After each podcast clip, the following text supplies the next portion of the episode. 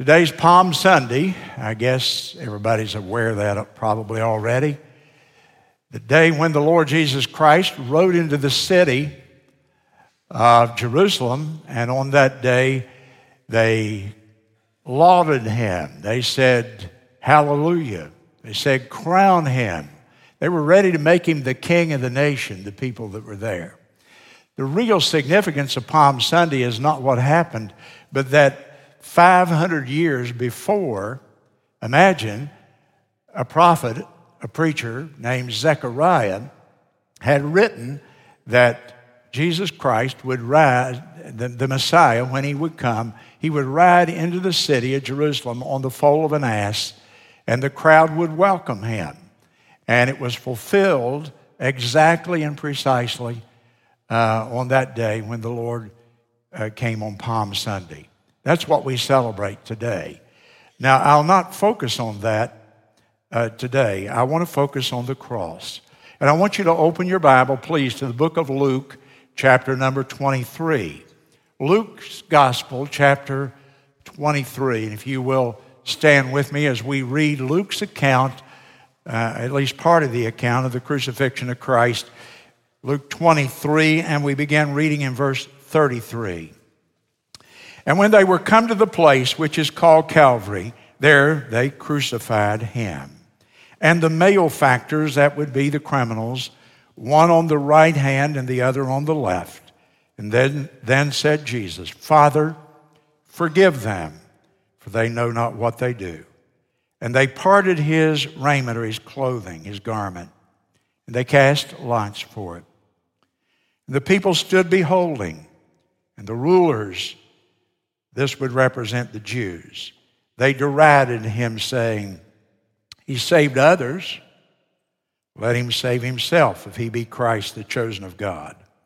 And the soldiers, that would be the Romans, the Gentiles, they also mocked him coming to him and offering him vinegar and saying, If thou be the king of the Jews, save thyself. And a superscription also was written over him in letters of Greek and Latin and Hebrew This is the King of the Jews. Now, if you will turn with me in your Bible and keep your, uh, well, t- the primary passage will be 1 Corinthians chapter 1. 1 Corinthians chapter 1. So you turn there also with me in your, in your Bible and let me read to you from God's Word. in 1 Corinthians chapter 1 and verse 17. 1 Corinthians 1 and 17. For Christ sent me not to baptize, but to preach the gospel. There's Paul's very clear statement of what a preacher is to do, is to preach the gospel not with wisdom of words, lest the cross of Christ should be made of no effect, should be minimized. For the preaching of the cross is to them that perish foolishness, but to us which are saved, it is the power of God. Note, the cross, the Bible says, is the power of God. Chapter 2, verse 2. And the apostle writes, I determined not to know anything among you save Jesus Christ and Him crucified. You may be seated. The series of messages for the last five weeks has been We Would See Jesus. We would see Jesus. And that was the first message. The second one was the tears of Jesus Christ. I went through the accounts of when it says that Jesus wept and cried. And then a couple of weeks ago, the subject was Behold the Man. Pilate's presentation of Jesus Christ to the cruel mob. Behold the Man. And today the subject is the cross of Christ and the Christian faith. The cross of Christ and the Christian faith. I'd like for you to notice that, first of all, the cross is the very symbol of Christianity. I know you know that, but I want to, I want to emphasize some things about it. The cross is the very symbol of Christianity.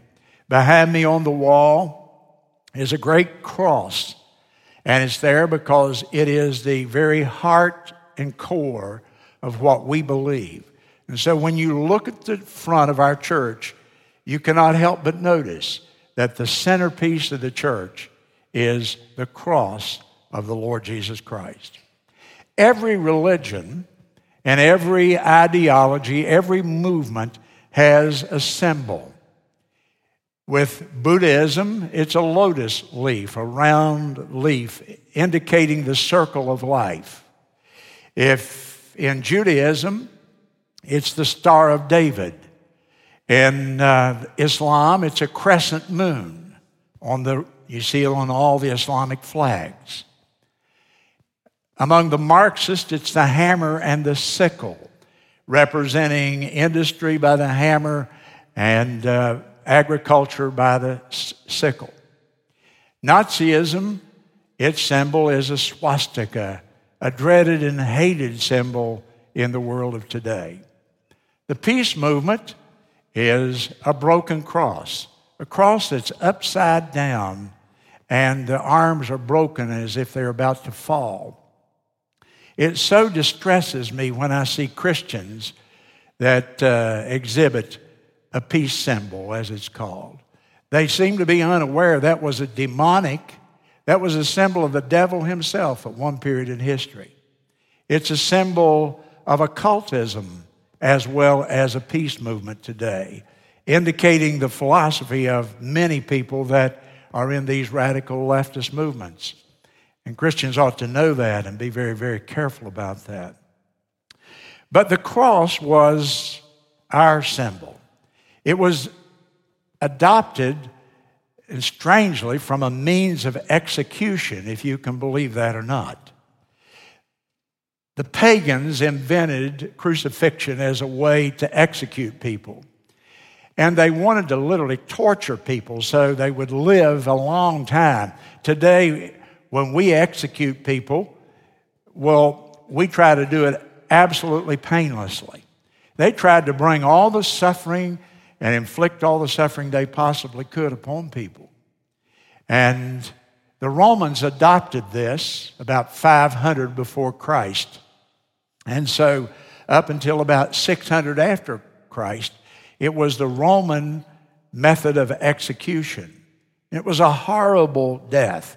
It was so horrible that though the Romans executed thousands of people, they would not allow one of their citizens to be executed except for treason. A Roman citizen was exempt. They were usually beheaded if you were a, a, a citizen because it was quicker and less painful. But the cross was reserved for the conquered territories of the Roman Empire. When they went in to conquer a territory, they wanted to instill fear in the heart of people, and so they would use crucifixion, public mass crucifixions, with hundreds of people over a period of time to inflict uh, fear upon the inhabitants so they would submit to the Roman authority. And today, we don't think about it, but in the early days of Christianity, if you would have put a cross on your lapel or you would have put a cross on the front of the church, then it would have it would be like wearing a little cross or a little lapel and uh, of a of an electric chair. nobody nobody in their right mind would go around with a lapel pin of an electric chair or a hangman's noose, but that's what it meant in those days. It was purely a symbol of execution. It was uh, feared by people. And so the early Christians at first didn't use the cross as their symbol. They used at the very first a dove, a symbol of the Holy Spirit. And then they used the fish, the ichthus, which was an acrostic the, in the, the Latin uh, words. If you took the first letter of each word, it would spell Jesus Christ. And so they used these various other symbols. At one time, they used a peacock because a peacock in that culture was a symbol of immortality, of life everlasting. But then in the year 312 AD, on October the 27th, the Roman emperor, who, as you know, up until then, the Romans had persecuted the Christians. But the Roman emperor at that time was named Constantine. And he was an ultimate politician. And he saw this growing movement, this religion of the Christians. And the Romans had had their pagan gods, and Constantine, among other things, could count. And so Constantine decided, you know, the most powerful political move I could probably do would be to become a Christian and convert and be with these people, and I would immediately have a huge, huge voting block. And uh, we don't know if Constantine was sincere or not, but many people question it because of other things in his life. However, he, ha- he was praying, he said, and as he was praying, he looked up into the sky and he saw a cross, a huge cross that dominated the whole sky. And underneath it were the words written in Latin, by this conquer. What was on the eve of one of his most important battles. And so that day, Constantine said, God has spoken to me and told me I need to become a Christian. And he adopted the cross as his political insignia, had it put on the shields and, and uh, used it as a logo for his his uh, administration, if you will. And he claimed to become a Christian that day. And so the Roman Empire gradually shifted toward Christianity. And the cross, because of that, became universally adopted as the symbol of the Christian faith. Today, you and I immediately know what a cross means. We know that if you go out to the cemetery and you look at a grave and you see a cross on the gravestone, we know here lies a Christian. We know that if you pass a building and it has a cross on it, it signifies a Christian house of worship. And most churches have one either inside the building or a steeple on the outside of the building. Some churches have multiple crosses everywhere around the building. Paul uses a phrase in the book of Galatians, chapter 5. I'd like for you to take a moment and look that up. I think it's worthy of the time.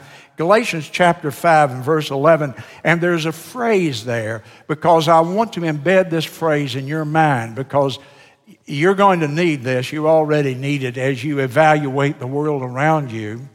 In Galatians chapter 5, and uh, there in, let's see, it's in uh, verse number 11 you see the phrase, the offense of the cross. Do you see that phrase? Paul talks about the offense of the cross, meaning that there's something about the cross that offends the unbelieving and Christ rejecting world. They don't like the cross if properly understood. They reject it, it's offensive to them. And so, in our culture today, you see the removal of crosses. Isn't that interesting? Out in California, there was a memorial cross to World War II veterans that had been there since the war. Recently, the ACLU made them take it down. And I could multiply those illustrations across the country. The world still hates the cross. The cross is offensive to humankind, and they will do what they can to get rid of it. About 30 years ago, or more, there was a movement started in America. It was called the Church Growth Movement. And I bought the books and I listened to the data that they presented. They believed you should go out and do surveys of your community and ask people questions. What would you like for us to do that would cause you to attend our church? And hence, you could grow your church if you offered the people what they wanted. And I read many of those books, and honestly, I, will be, I'll be eternally thankful to the Lord. I, I sort of edged into that, but as time went back, I backed away from it. Now, I want a growing church as much as anybody in the whole world. But among other things, do you know what the conclusions were? This whole thing was called the, the Willow Creek model after the church that uh, propagated this. And across the country, I've seen hundreds, if not thousands, of churches buy into it. Do you know what they found out in the survey, among other things? That people were offended by a cross. as old as Galatians chapter 5 and verse 11. And you know what? Many churches began to take down their crosses. And some of the writers in that movement said, Take down your cross. It's offensive to your visitors if they're unbelievers. Well, we knew that all along. Our Bible told us that. But can we remove the cross in order not to offend an unbelieving person? Is that what the Bible teaches? Is that the path that the church needs to be on? That we remove everything that unsaved people don't like? I think I would. Re- I think I've figured out how to really grow a church. Just open me a big bar up here next Sunday morning, and offer free drinks to the whole world. Yeah, they'd come then, wouldn't they? But there are certain things about the Christian faith that if we remove the offense of those things, we have gutted Christianity of what it is about. And we can't afford to do that. The cross has been the theme of more songs that we sing in Christian worship than any other single subject. The cross. On a hill far away stood an old rugged cross, the emblem of suffering and shame. Yeah, that's what it represents suffering and shame and humiliation and cruelty and torture. Onward, Christian soldiers, marching as to war. The church is to be militant, with the cross of Jesus going on before when I survey the wondrous cross on which the Prince of Glory died. My richest gain I count but loss, and I pour contempt on all my pride. Jesus, keep me near the cross. There, a precious fountain of his blood, free to all, a healing stream flows from Calvary's mountain. Am I a soldier of the cross, a follower of the Lamb? Or do I fear to own his cause? Listen to this, or blush to speak his name.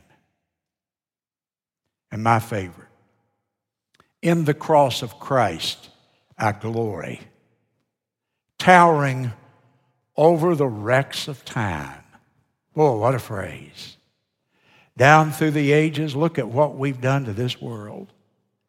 I mean, you want to know a good description of modern day culture? It's a wreck.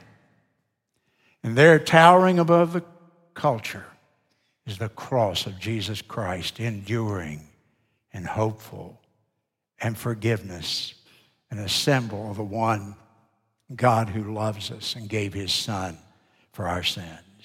Yes, the cross is the symbol of Christianity, and may we never blush or be ashamed of the cross of Christ.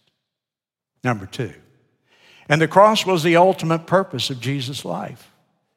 It's not just our symbol, it was the purpose of Jesus' life. It was his mission. It was the reason that Jesus Christ came. There's a picture that I've told you about before because it's so moving. It's a picture by an artist named Holman Hunt, and it hangs in an art gallery in Manchester, England. And uh, just, I just want you to look at the picture, and I'll read you the description. The description that hangs under that on the plaque is that Jesus is in the carpenter's shop in Nazareth before his public ministry. He is stripped to the waist because he's been working in the heat of the day. He stands by a wooden trestle on which he has laid his saw. He lifts up his eyes to heaven and stretches after a day of work, raising both of his arms above his head. The evening sunlight is streaming through the open door, casting a dark shadow in the form of a cross on the wall behind him where his tool rack looks like a horizontal bar on which his hands have been crucified, those tools reminding us of the hammer and the nails. And in the foreground, a woman kneels there to the left and the bottom.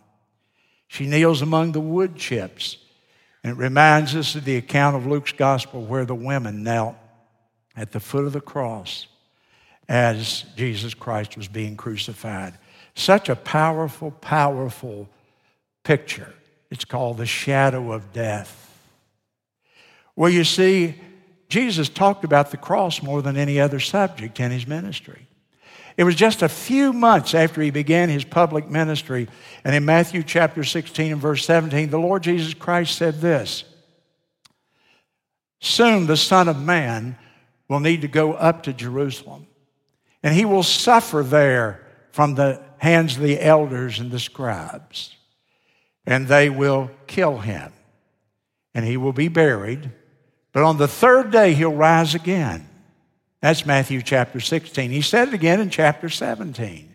He said it again in chapter 20. He said it again in chapter 28. He said it in other places. If you'll read the New Testament Gospels and compare the four Gospels, he was saying this over and over and over repetitively. He was telling his disciples, My mission, sure, I came to preach, I came to heal, I came to help, but above all, all of that is meaningless I must go to the cross.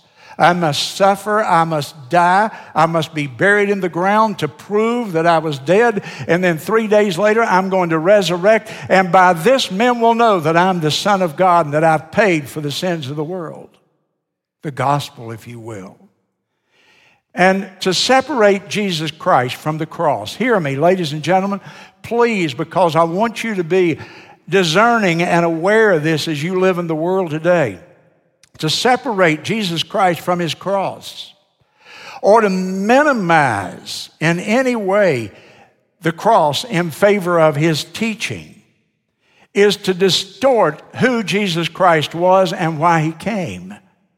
Back in the 19 and 20s, and then through the 30s, 40s, and 50s, and into the 60s especially, there arose in America in, in American religion, in Protestantism in America, there arose what was called liberalism or modernism, some people called it.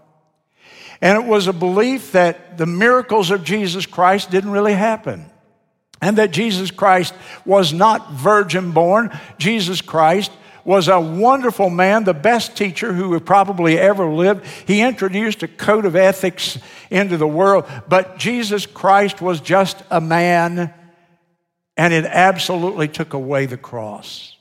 If it even mentioned the cross in those churches that adopted that philosophy, it was, as a side note, it was not the emphasis where a preacher would preach like I'm preaching an entire message and talk about nothing but the cross. And you see, liberalism presented Jesus Christ as a great teacher, and he was. Liberalism presented Jesus Christ as a great humanitarian, and he was. Liberal churches talk more about the Sermon on the Mount than they do Mount Calvary. Liberal churches talk more about do it unto the least of these than they do about winning people of the Lord Jesus Christ and sending missionaries to the whole world so they can come to Christ. They're more concerned about people's condition on the earth than they are whether or not they go to heaven so often. That's liberalism. And it's liberalism because it has minimized and marginalized the cross of Jesus Christ. I would tell you if you go to another city that above everything else, when you, in your search for a church, you ought to find out what does that, how often does that preacher talk about the gospel and about the cross of Jesus Christ? Are they ashamed of the blood? Have they removed the songs that talk about there's a fountain that's filled with blood? Because, brother, without the blood of Jesus Christ, you can't have your sins forgiven. And so, you want a pastor, a preacher, a church that emphasizes the heart of the gospel, which is the cross. Speaking of the gospel, turn with me. You're in 1 Corinthians chapter 1. Turn over there, if you will, please to the book of 1 Corinthians, chapter 15.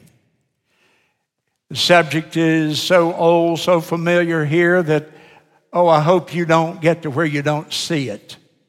You know, when things get so familiar, we don't notice them, do we?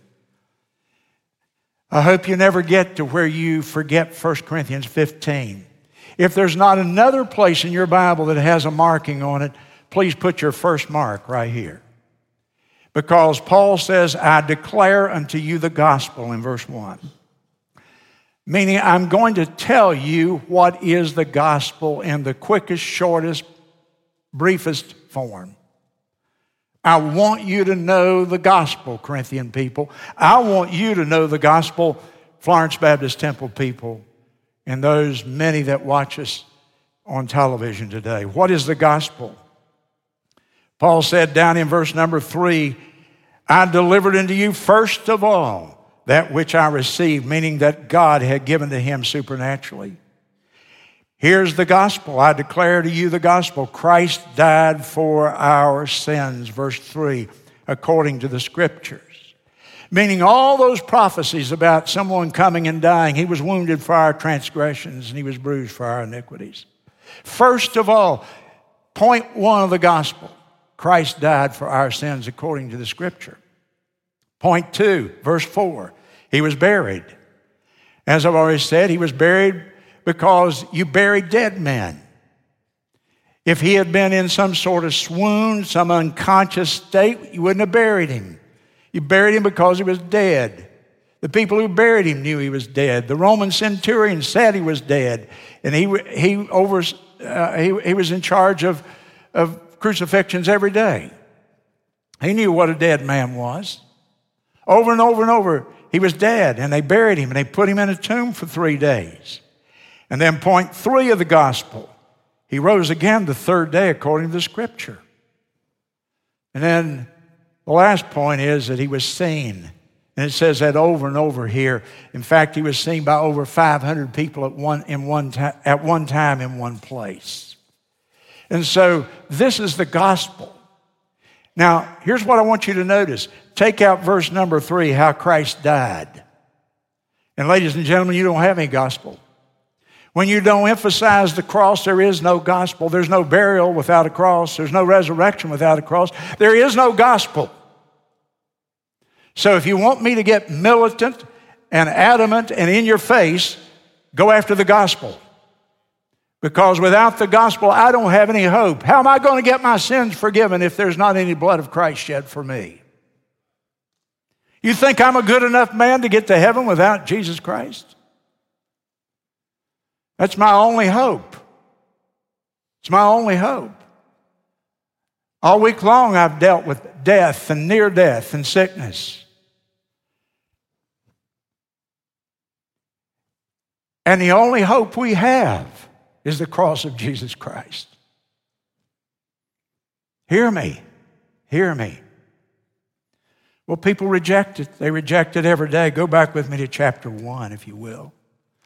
Because I want you to see this in the Bible. 1 Corinthians chapter 1 and verse number 23. We preach Christ crucified. That's the subject of our church. Unto the Jews, that's the religious people, a stumbling block and unto the Greeks, foolishness. A stumbling block, something you stumble over, you fall over, it trips you up. He said to the religious mind, the cross is a stumbling block. People fall over it. Who's, who does he say that about? The Jews. The Jews of that time were the religionists. They went to church. They were moral. They were good people. You would have liked having a Jew for your neighbor. They would have brought you good things over. They're wonderful people. They're moral people. The Jewish religionists, but remember, they were the ones who crucified him. They believed that you had to contribute to your own salvation by living a good life, by being a moral person, by good works. And so they stumbled over the fact that you can't live a good enough life to go to heaven. They stumble over the fact that it was not religion that saved you, it was the cross of Christ that brought you hope. I've often wondered why in Deuteronomy chapter 21, I think it is, that it says that he that hangeth on a tree is a curse. Because I thought, what does that mean? The Jews didn't crucify, the Romans crucified.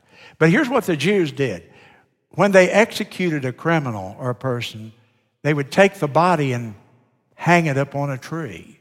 Now, why would they do something so cruel and so, so grotesque? They did it because it was a warning to people not to get involved in crime. See what your crimes will do for this is the consequences of your crime. And so, but at evening they took it down because the law of Moses in Deuteronomy said you can't leave it on the tree overnight. And when they saw Jesus Christ on the cross, the Jews, no doubt they thought, this can't be the Messiah. This is not the one that the prophets talked about. He came and he ends up in this ignominious death with these criminals, these malefactors on each side, these thieves, these terrible people. No, the guy that's going to save us is he's going to be a moralist, a religious, a great teacher. He's not going to die as a criminal. And they stumbled over it. They rejected him. And it also says in that same verse, if you will notice there, that verse number 23, the Greeks seek after wisdom. And so the Roman world, the Greek world, the Gentile world, if you will, they think you find God through knowledge, through wisdom. They thought you read Socrates and Plato and Aristotle and all that stuff, and you came, you became very self-aware. You had self-understanding. Sounds like America today, doesn't it? I'm going to learn and I'm going to figure this out, and uh, I'm going to watch Dr. So and so on TV, and and uh, Oprah's going to tell me about the God that's within me, and I'm going to develop this stuff, and on and on and on. And it was foolishness to them. To the intellectual mind, still is. Think they can find God on their own. There's an old picture that was found on the wall in Rome this is shortly after Jesus Christ, and the Christians were growing rapidly. At the left is the actual picture. This is a picture of this painting that was on a wall. And, the le- and, and they've put it in a museum in Rome, and that's the left, but it, it, it's hard for you to see. So you move it over to the right there and, and just do a line drawing, and you can see it real clearly. And it's a figure is on a cross. And he has the head of a ass. And down underneath him is a man looking up at him with his hands up as if he's worshiping him, adoring him. And underneath it, that slogan there, if you bring it up to date, it simply means Alexamenos worships his God. And his God is on a cross with an ass's head. That's what the Greeks thought of Jesus. That's what the secularists and the humanists think of him today. It's what a lot of college professors think of Jesus today. He's an ass on a cross. That's what the world thinks of our Lord. You may not enjoy me being this brutally frank, but I'm telling you the truth. I'm telling you the truth. So they ridiculed him. They ridiculed Christianity. Now, let me tell you what we've done to it today. One more slide. Look on the screen. You ever see that on a bumper sticker? Makes me want to stone that car. I didn't say I did. Now, don't go out of here. You know. I'm just telling you what I feel in my heart. Eh? I'd do it with a blessing on the people inside, of course. Muslim symbol the satanic peace symbol. The symbol of feminism is the E. The star is a distortion of an X. You know what that I is? Wiccan. Paganism. Witchcraft. You know what the S is? The Tao, the yin and the yang. last?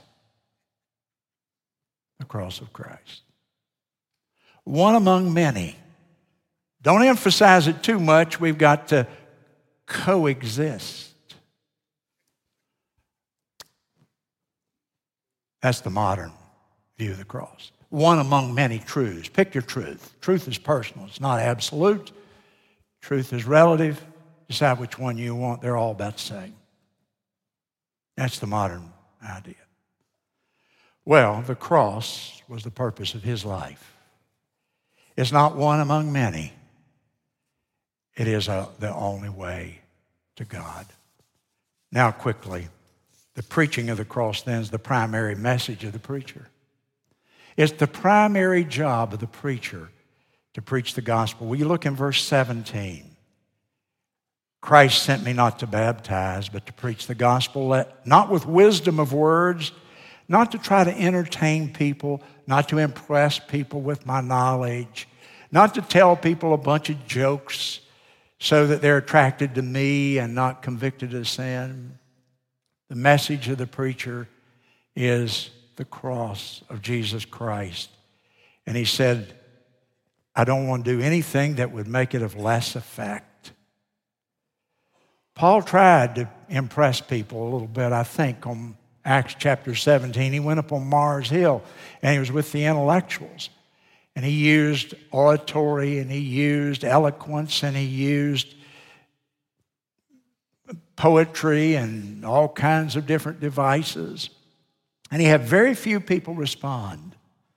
And I go over to Acts chapter 18, verse 1. I wish I had time to get you there. But he says, When I came, I didn't come declaring to you all these other things. I came simply preaching the cross of Christ. And in 1 Corinthians chapter 2 and verse 2, it's right there before you. I determined not to know anything among you but Jesus Christ he changed his method, and people got saved. And a great church was built in Corinth. There is no church on Mars Hill. The cross is the only path to God. We look at verse 18. The last phrase says it's the power of God. Hear me. Now listen real carefully. The cross reveals man's deepest need our forgiveness of sin. That's our deepest need. I need forgiveness. The cross reveals what the world, the religious and political system, thinks of Jesus Christ. As you could see in the bumper sticker, it hasn't changed much. The cross reveals God's justice. He spared not his own son, but gave him up for us. The cross reveals the holiness of God.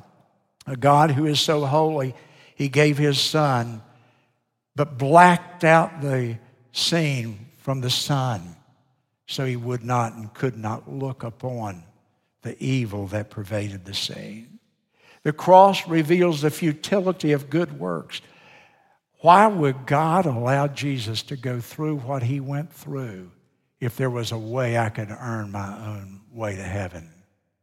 The cross is the power to draw men and women to Christ. If I be lifted up, John 12, I will draw all men to me. The cross is the only answer for your search for God. If you want to know God, you must needs go by the cross. The motivation for the cross was one thing, and it was love. God loved this world so much, He gave His only begotten Son the cross is the motivation for my service and my devotion. The cross is the reason I come to church and serve the Lord and try to live a righteous life as He helps me. The cross is everything. The cross is the Christian faith. Bow your head with me, if you will, please.